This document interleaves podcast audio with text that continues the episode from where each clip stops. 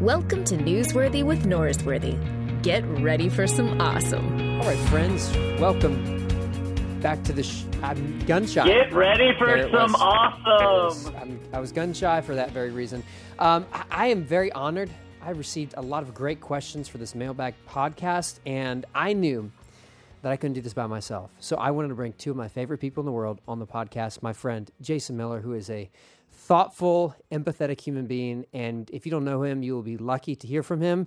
Jay, welcome to the podcast from South Bend, Indiana, and Jonathan Stormont, who is it says in scripture somewhere that this there was a man without guile. And i want to say that's jonathan. He is the most honest genuine person that i know. No matter what room he's in he is the same person which is why he says he's an enneagram 3 but he's wrong about that. But he is right about his character. So jay and jonathan welcome to the podcast I'm confused. I, I always brace myself for a, a difficult intro with you.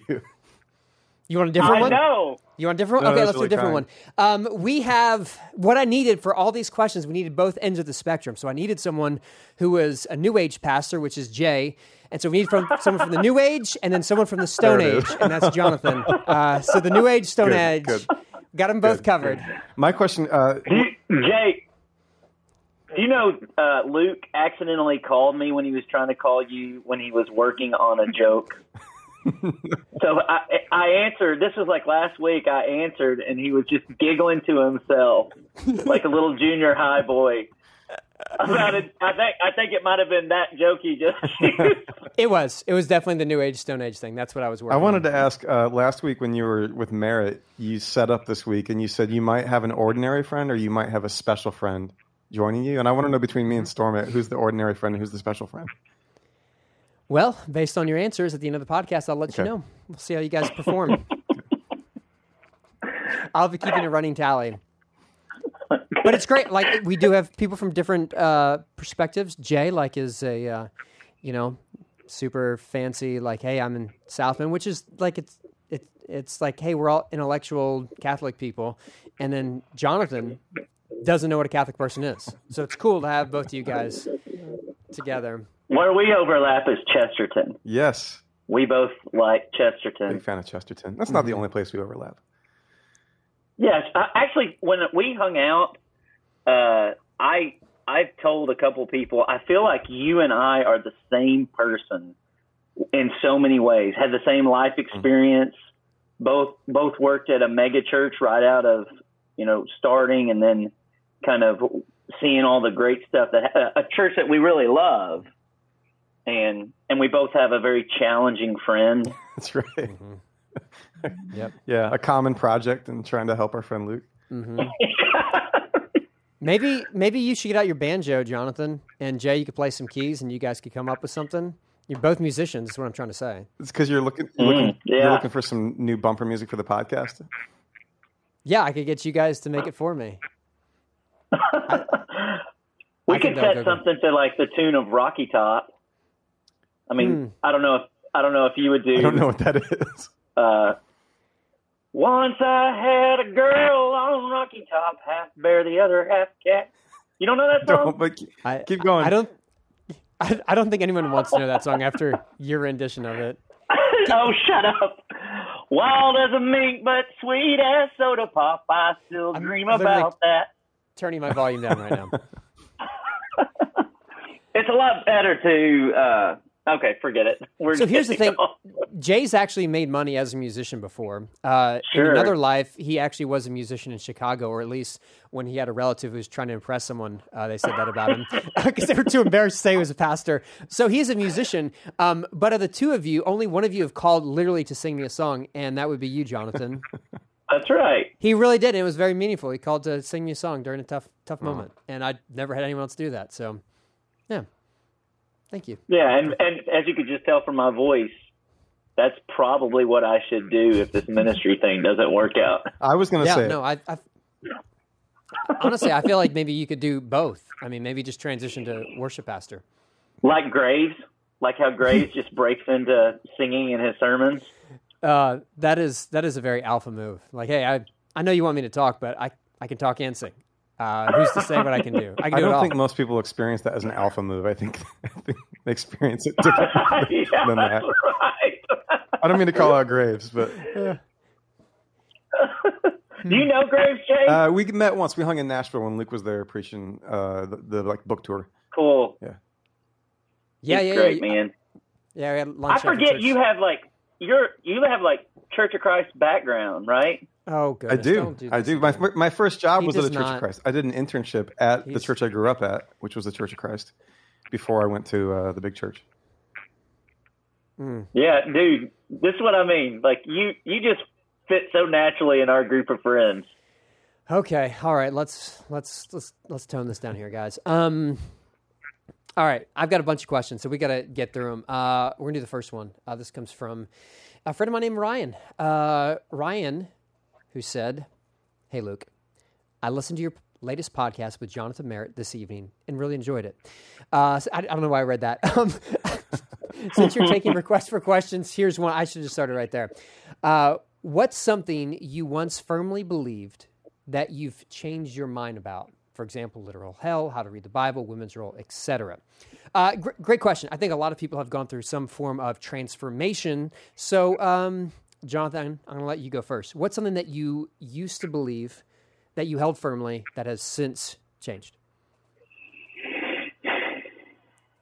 Um, I I think this might be a great strength and a great weakness. I change my mind often on things that uh, I, I've held with pretty strong conviction. I mean, one of the biggest ones for me was Holy Spirit.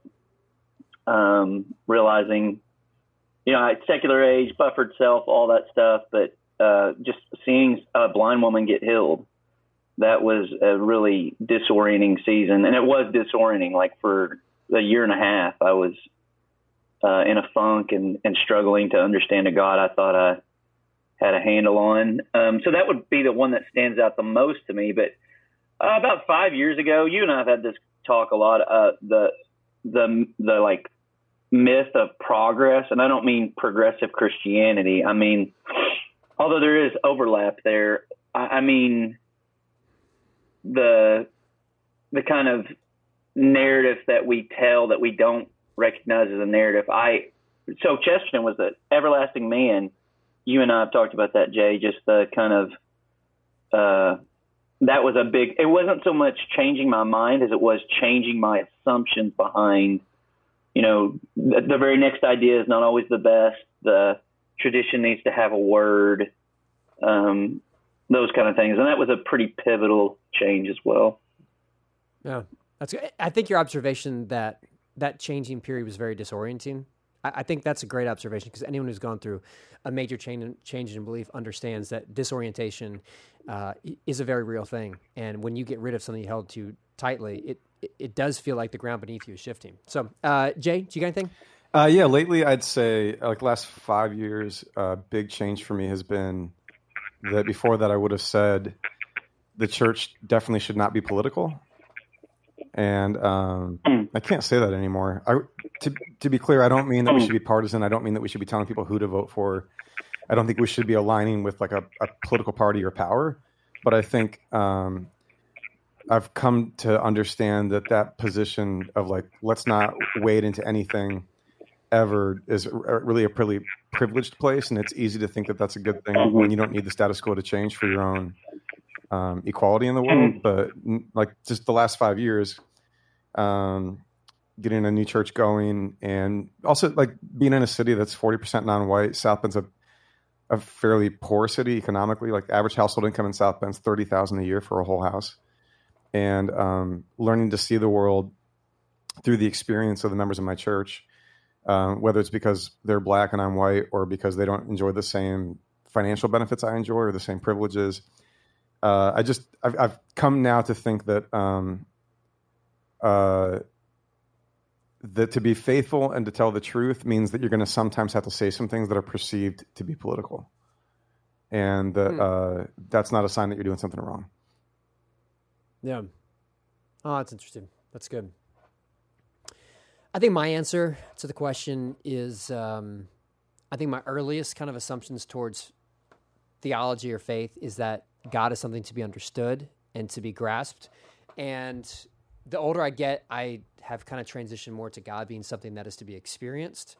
and my quest to kind of understand who God is and try to have like everything figured out is something that's no longer really part of my um, it's, it's no longer part of my process. Like I'm, I'm not trying to, you know, get rid of any um, like inconsistencies. I'm no longer trying to get rid of um, like unanswerable questions. Now it's you know God is something to be experienced. God is a beauty to be uh, you know beholden to like and to be changed by as less about God is something to be understood. So I, I think that's probably the biggest uh, change is just maybe my uh, ontological approach to uh, theology. Don't make fun of me for that question. Yeah, he that, does that all word. the time, Jay. Jay, all the time.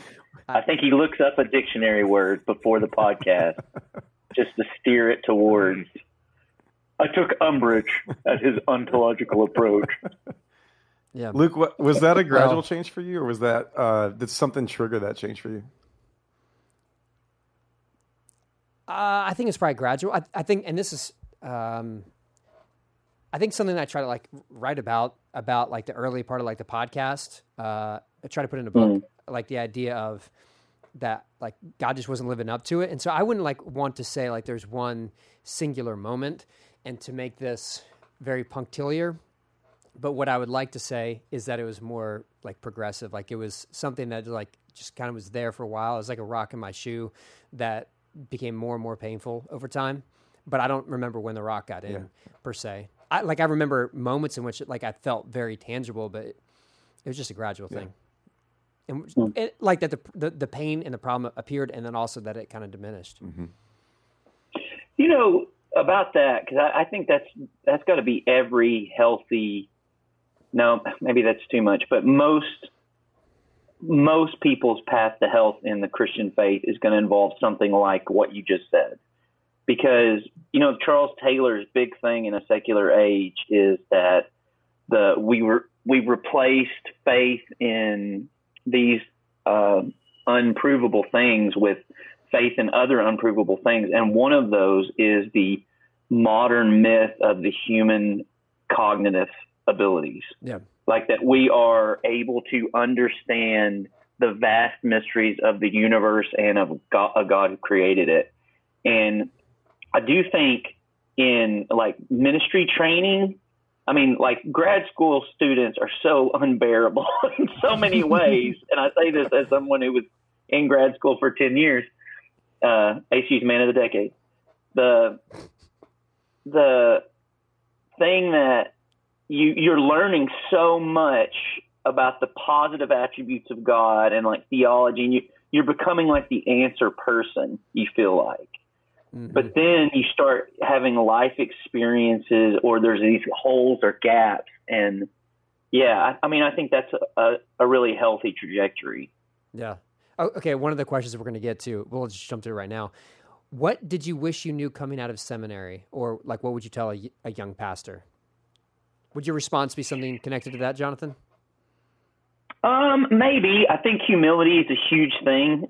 I think I would tell any young disciple like always choose joy over status, think less of yourself, um, cultivate gratitude, you know, those kind of disciplines that would make you smaller, not your ego bigger. But um, I guess for seminary, if you're talking about church training, it would be, you know, try to cultivate a spirit of goodness in communities. Healthy things grow. Don't focus on growth, focus on health you know, those kind of things that I, I feel like you're going to learn a lot of Greek. You're going to learn a lot of, you know, hopefully spiritual formation and disciplines. But when it comes to if you're leading a, a faith community at all, then focus on the goodness of of God and, and cultivating yeah. goodness in your congregation. Yeah. I think my answer would be something about like don't take yourself so seriously. Don't hmm. don't take yourself as though like it's your job to fix everything. Um, like, and this is kind of the, the same trajectory as yourself about humility and you know developing character. I mean, the work is important, but you're not that important. And right. each sermon really really matters a whole lot, but what you say doesn't really matter a whole lot. And mm-hmm. uh, somehow you have to hold those things together. Jay, what would you say your answer? Uh, I think I'd echo all that, and then I I was just thinking about how like any given day in ministry, most of what I'm drawing on is not what I got from grad school. Even though I think I think education is really important. I think if you're going to be preaching and leading the church, you should know some theology. But like I think most of what I draw yeah. on in my day to day ministry is um, like the hardest parts of my life that I that I walk through, and like being reconciled to mm-hmm. those painful chapters, uh, so I can be like a whole person and not just running from that stuff.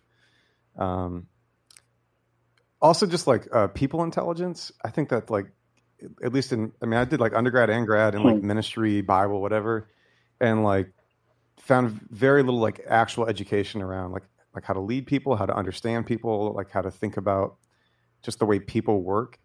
And I think uh, we're lucky if we get that elsewhere and then bring it into our ministry. Mm. Yeah, that's a good. That's right. Yeah, that's a good word. I also think it's a it's a good observation that often what we get, what we have to give to others, is not some idea we learned in a class yeah. as much as it's something that we've experienced in our own journey. I, I think the best, like, I, when I think of like the like the real opportunities in which I get to be a friend to someone, uh, the stuff that comes out of my mouth is not like an idea I, I, read, but it's a lived experience that I'm going through. I'm talking about these are things that are being transformative for me. These are helping me, and that's you know, unfortunately, uh, you know, for our seminaries, like that's that's the stuff that really ma- means the most to most uh, most of us as we're going through struggles to hearing someone's lived experience. Yeah, I, I, t- I almost think of it like um, again, I think I think if you're preaching and teaching, you should know some stuff. But like I think it's um, what's the phrase? It's necessary but not sufficient. So like yeah, yeah you, you, should know some stuff. You should know how to like uh, read the Bible um, through like a well informed lens. I think like a good education is going to keep you inside the guardrails of some good interpretation and some good theology. But it's just it's so insufficient. I think and necessary but insufficient. Yeah. Yeah. Yeah for sure. So, uh, any that's seminary good. that's interested in sponsoring the podcast again, please just give me an uh, email, luke at lukenorsworthy.com, and we can send some great endorsements your way. Okay, let's go to the next question. This is from someone named Trisha Joe. Um, as a pastor, uh, and, and, I got two questions that are kind of the same ballpark, talking COVID stuff. Uh, first one, Trisha Joe. As a pastor, have you felt pressure with the rise of consuming in quotations, church culture, especially due to the accessibility with COVID. Specifically, how can pastors and churches work to keep pushing against this and do the work of the church rather than just giving a product? Mm. You guys got anything on that? I'll jump in a little bit. Um, okay. Yeah, because the last year has been weird, right? Where like religious content online, like Christian content online, has just exploded, right? And, like, there's really beautiful stuff being made and put out there in the world, and uh, um, I, I, watched that, and I think that's that's not all bad. I mean, I think it's good that like wonderful content's being made, like art and preaching is being like distributed through the internet. That's wonderful, but uh, at least in South Bend, we've been thinking that now is the time to double down on the things that only happen and can only happen when we're together which actually means that like we're actually mm-hmm. decentering the sermon even more. Like our first eight weeks back together uh, for like regular weekly worship, I think only half of those weeks had sermons. The other half, like the the bulk of the gathering, was a communal practice, like a lectio divina or a. Um, one week we did like an open floor for like half hour. We worked through different categories of experience from the last 14 months, and then we wrote our own communal psalm. Um, or we did like an embodied prayer day where like we led people through that. And I guess what I'm getting at is I think if people are trying to figure out like how to push back against that, I would say, well, part of it is like if what you're doing in the room when you're together is the kind of thing that works just as well when we're not together, like it does, yep. like then yeah. the church is really just a studio audience for content. And I think like if you're mm. wondering why um, people are feeling like they don't need to come back, I'm, it might, one thing we might want to look at is like, well, why would why would they if they're going to come and kind of sit passively mm-hmm. and kind of sing along to some music and then listen to a sermon, uh, maybe that's part of the problem. Yeah, mm, that's so good. That... Yeah, I think um, we we did. I think churches around the world responded responsibly, um, and, but the side effect was we spent, you know, six to twelve months training people to sit on a couch yeah. and just passively receive. And um, you know we were we we were the church is in a building and but the people are at the building. Like and wherever wherever the people are and i do think you know obviously this is this is a huge thing in america and covid just accelerated a lot of stuff. But i heard somebody say i can't remember who it is that this this last election cycle and covid has served as an apocalypse Hmm. that it is unveiling some stuff. You know, if, if Jesus is a centered set, not a bounded set, then I think this has accelerated people who have been walking away from discipleship to Jesus for a while. Um, and then also people who are just start because I don't know if y'all's churches are like this, but we've had new people come and long term people stop coming. Um, Yep. And I, I don't know, you know, what what to make of all this, but it, it does feel like if consumerism, I, I like your term, the church is not a studio audience. If churches are set up for not really deep community and discipleship practices and asking people more than just a, you know, park their butts in a pew, give and, and listen, then I, I think that model of church is, is up for some challenges. Yeah. One of the things I, I, I think I got this uh, from my friend uh, Chris Seaman, that he made the observation that churches that lean more in like the charismatic space were quicker to, Mhm. to return to like in person worshiping in terms of like the, the congregants, whereas those uh, who had kind of a lower view of like uh, mystical, you know, divine experiences in church, they could sit at home because it, it was like you said, consuming content. And I think our perspective on what happens in a service is really telling, and it's being projected in like uh, how we've responded. Now, I think part of the reason the charismatic churches also came back is because their politics probably lean pretty right, and people who are more right leaning had a different view on COVID than people left leaning. So let's let us associate. Mm, Maybe, um, maybe, uh, but nevertheless, I, I think when when you think of church as consuming content instead of this is an experience in which I am actually in the presence of God, and more than that, like that, this is like a, a keystone habit that trains me to see God in this moment, so that I can see God in all moments. Then Mhm. yeah, you can sit at home and watch. But if you understand like this is a formational part of your life, like you need this this habit, this practice to help you see God right now in this moment when two or three are gathered in His name, then uh, you can see God elsewhere. Then then yeah, you'll, you'll show up. But I think if it's just hey, we need to listen to sermon and in the Church of Christ, you know, take communion, then you can functionally do some of that stuff at home. But um, okay, so here's the second part of that question. Uh, this is from Carl. What's the most constructive change for church wrought brought by the pandemic? What's the biggest change?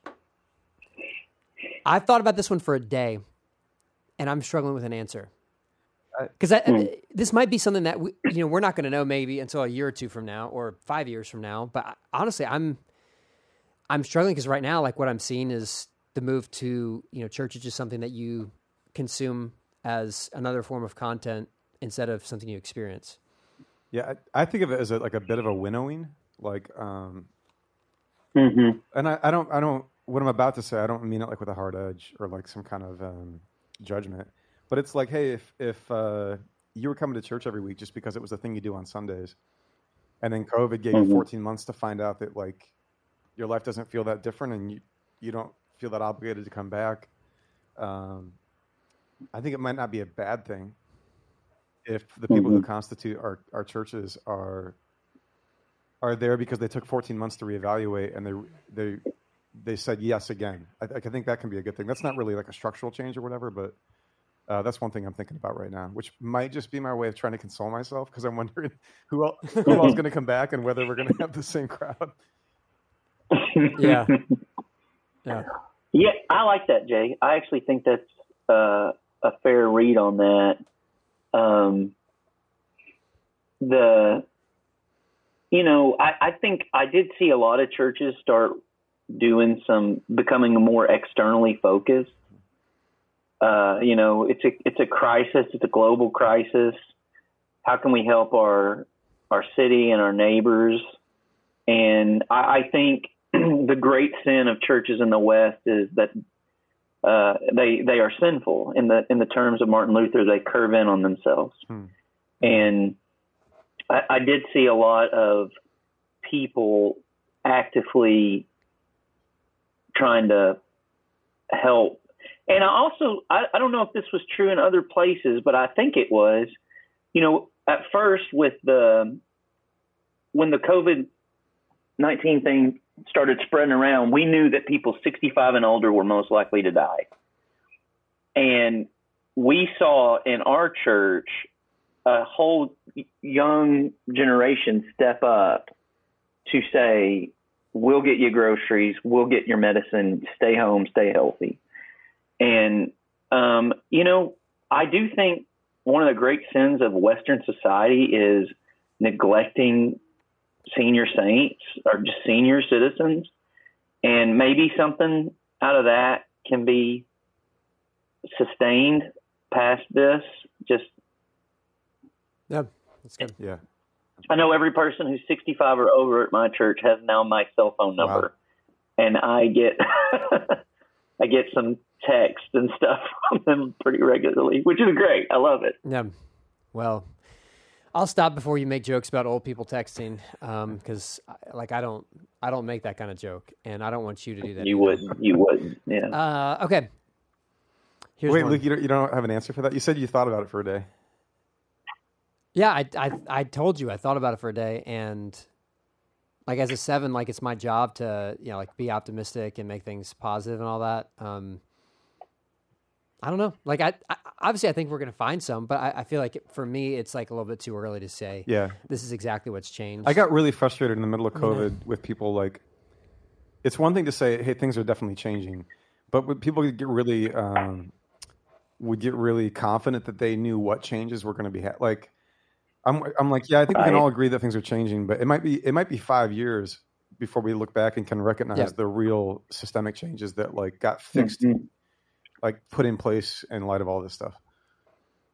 Yeah, exactly, and that's kind of what I was saying. Uh, I, I just don't don't think we know, and like it, it's like someone saying, you know, this is what percentage of people are going to come back afterwards. You know, like well, like I think it's helpful to have like these guesstimates that we're all working with, but we we, we don't know. And anyway, so maybe yeah. anyway. Uh, so my reticence is a ontological issue, not a uh, lack of. I don't think that word means what you think it Next. means.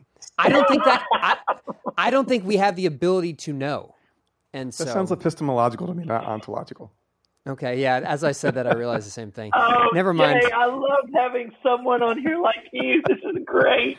Yeah, That's luckily I Notre could- Dame, baby. That's- That's, That's Notre, Dame. man. Yeah, yeah. That's an MA. Both of you guys don't have MDivs, so take that. It Um, sounds like my anyway, MA okay. did more for me than your MDiv did for you.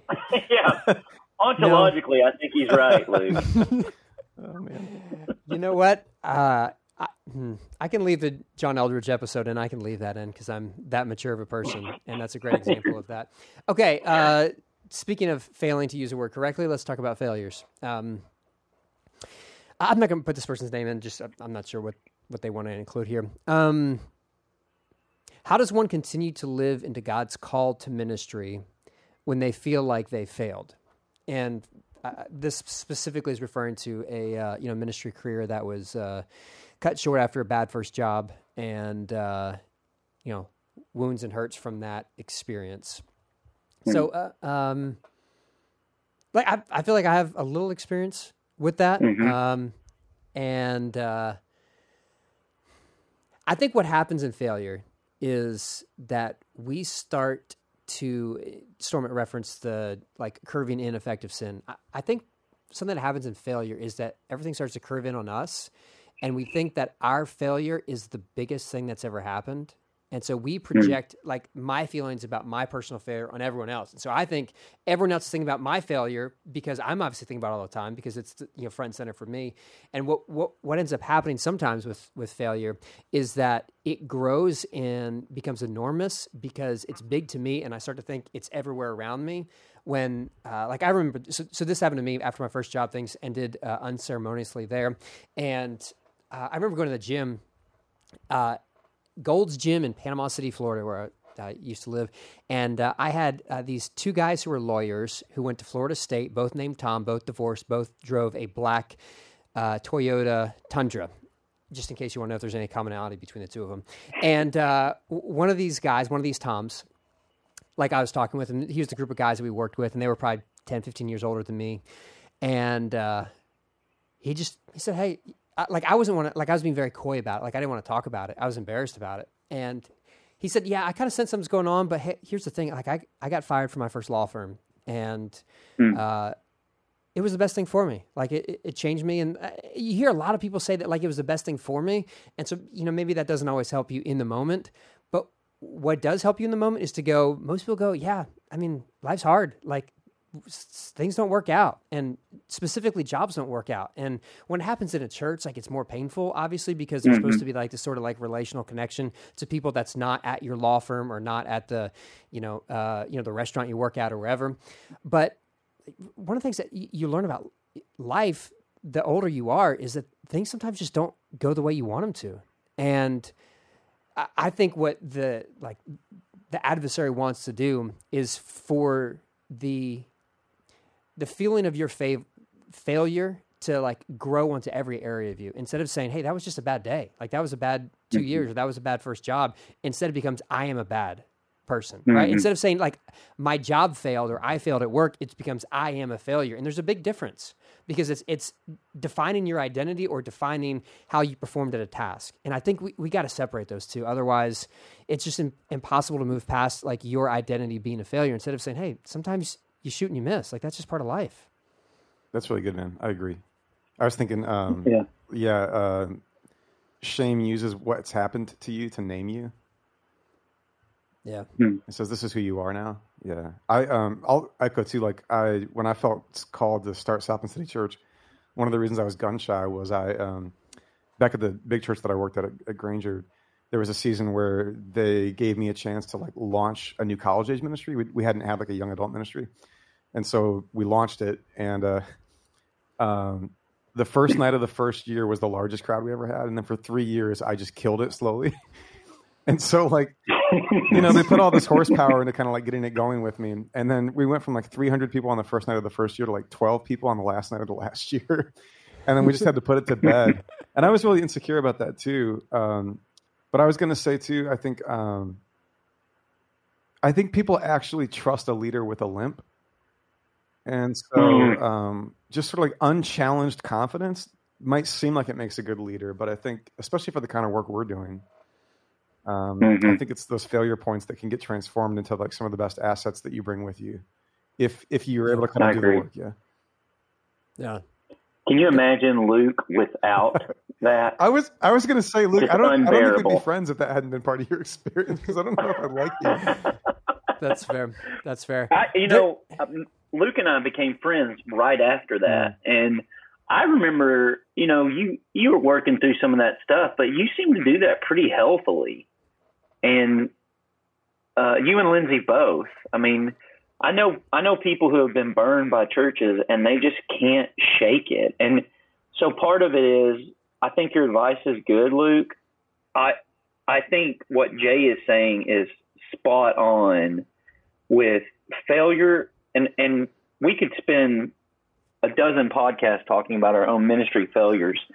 Some of them are more public than others, but failure opens up doors for opportunity to minister that you wouldn't have otherwise.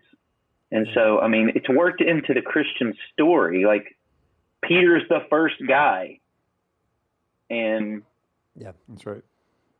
yeah he's you know the first big failure is the yeah is the person who becomes the first big pillar of the Yeah. church yeah that's there's something there I, I think you are right and, and part of the way that i respond to it as a seven like that's not like you know so what that's that's part of life I, so it's I think it's going to be easier for for me, and so I think that's the, one of the helpful things about the enneagram is to go. You're going to deal with this different if if you're a different number. If you're seven, I think this is something that you're equipped to. Like I putting uh, like a podcast up in which someone hangs up on me, like that. Yeah, yeah. So what? But like that's just that that's part of being a seven. Like if I was a three, like that would like devastate me. I assume, or you know, I, I don't know how they would process it, but give yourself space to be a human being and whatever that looks like for you and give yourself space but also know that uh, yeah there's redemption out there okay um you guys want to do another one Yeah. okay um to jonathan mexican food in texas or barbecue in arkansas Uh, definitely Tex-Mex. Um, I would've- barbecue in Texas. i would have eldred you if you would have not said mexican food in texas Arkansas doesn't really have a barbecue identity. Th- You know, we're like Memphis and Missouri and Texas are all so. Ar- arkansas is known for the meat and three right isn't that what you guys said Uh, the southeast is. Jay, do you know what a meat Oh, I and three do, I restaurant do. is? no, Yeah. stop we're not going to waste any more time on that um Okay. Okay, uh, here's one for you, Jay. Can this is from Chef Becky. We're saying kind of culinary theme questions. Uh, can you orchestrate a reunion show with Jason Miller, AFD Annie, F Downs, Aaron Niequist, and Jonathan Merritt? It was such a fun episode. It'd be fun to have them back together again.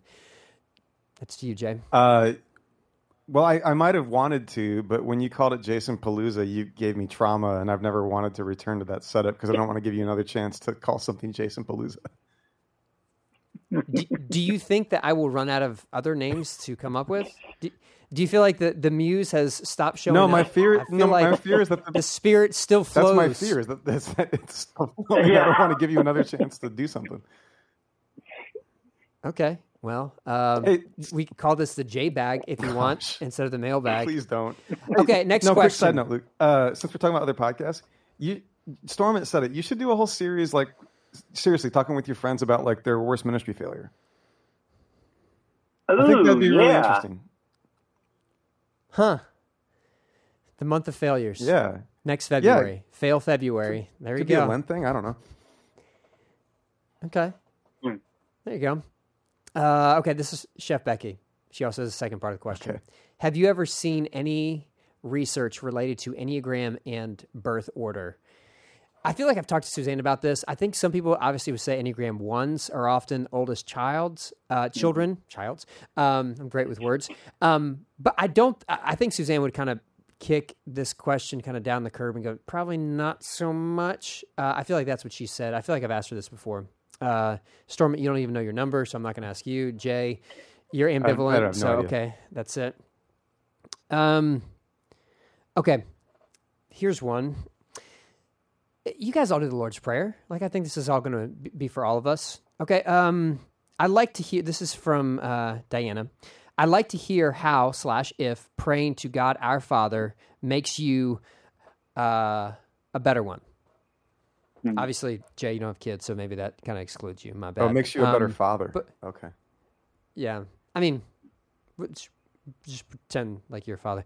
Uh, Stormont, what do you think? Sure, sure. Uh, you know, the Lord's Prayer. Or even just like the Our Father, just praying to God as Father. Do you think that impacts you?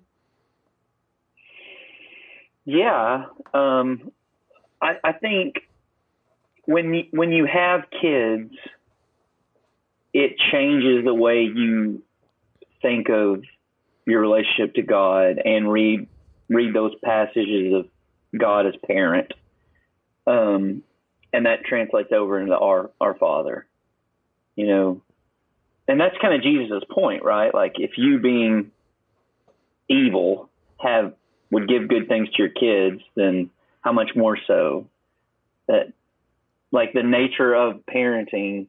It's Andy Crouch. Andy Crouch is strong and weak, where he talks about power, um, uh, how like people are also. When he came to Highland, he said that when he would tell people he was writing a book on power, people were all. Uh, everybody said, you know, absolute power corrupts, and he said he got it so much he almost started just saying, and also with you, because it was just so common. But he said everybody who's a parent has had an experience where they had total power over another human being, and they most people don't abuse that because um, there's there's something about power transformed by love that changes the way that you deal with it Wow. and interact with it. yeah, I think to understand God's love as heavenly parent uh, has become more real when, uh, like, I know how much I love my kids, and Mhm. the idea of like, oh, God wouldn't forgive you for something, or you know, God's not going to be Mhm. there. Uh, I, I'm not a perfect parent, but I know how I feel about my kids, and that is very reassuring for how God feels um, about us. So, uh, in terms of like h- how I've been a parent, I think it gives me grace. Like, uh, you know, God knows how imperfect we are, but uh, lets us just be parents anyway. There's there's a lot. I, I love the the Lord's prayer. It's it's uh, I, you know I prayed it last night with um, one of my kids. The other two, who knows? I'm just being honest. Just uh, one out Yeah, of three. well- So that's a good batting average. If one out of three, you know, make it to heaven, that's pretty good. I mean, that's probably higher than Jay's parishioners. Um, speaking of Jay, um, uh, thoughts on this is specifically to you. Uh, someone actually, Diana, uh, specifically referred to you as her favorite author. Um, which, as someone who's read some of your stuff, like I see that, like you've got good writing that maybe one day the world will know. Um, she said, "What? Why do you laugh? Like that No, was that's kind. Thanks. anyway." Uh, yeah, that's me. I'm kind. I I'm still morning. calibrating. Not with all I'm of my still kids. calibrating to this more genteel Luke. It's just a different thing. Keep going. Sorry, keep going. Jay, you suck. You're stupid. You're dumb. Is that now better? I feel much. now I, answer the I feel question. much safer now. Thank you. there he is. There's our Luke. Uh? Here's a question. Thoughts? on- You kept interrupting me. That's why you don't have the question. Um, thoughts on being people who have time and forgetfulness. I think this is a reference to uh, Hauerwas, maybe. Oh goodness. Do you get that? Yeah, I do. Um, Explain who have time and forgetfulness. Give us some context. yeah. So uh, I think Diana knows that I was I was down with Hauerwas last week in, in North Carolina. Uh, Stanley Hauerwas, theologian, Mm-hmm. and we were working through his commentary on Matthew and the Sermon on the Mount. And uh, one of his big threads. I'm is- reading that right now. Oh, excellent. We should talk more about it. That's so cool. Yeah, yeah. Yes. It was incredible, man. But one of his big threads, right, is that like uh, that time has to be sort of understood differently if you're going to appropriate what Jesus is doing uh, in the Sermon on the Mount. And um, it had a lot to do with like patience and power, and the idea that um, th- that like sort of in God's time in the kingdom, you you don't have the urgencies that you feel um, to push the world in a certain direction that you would Mhm. feel without th- a knowledge of God's kingdom.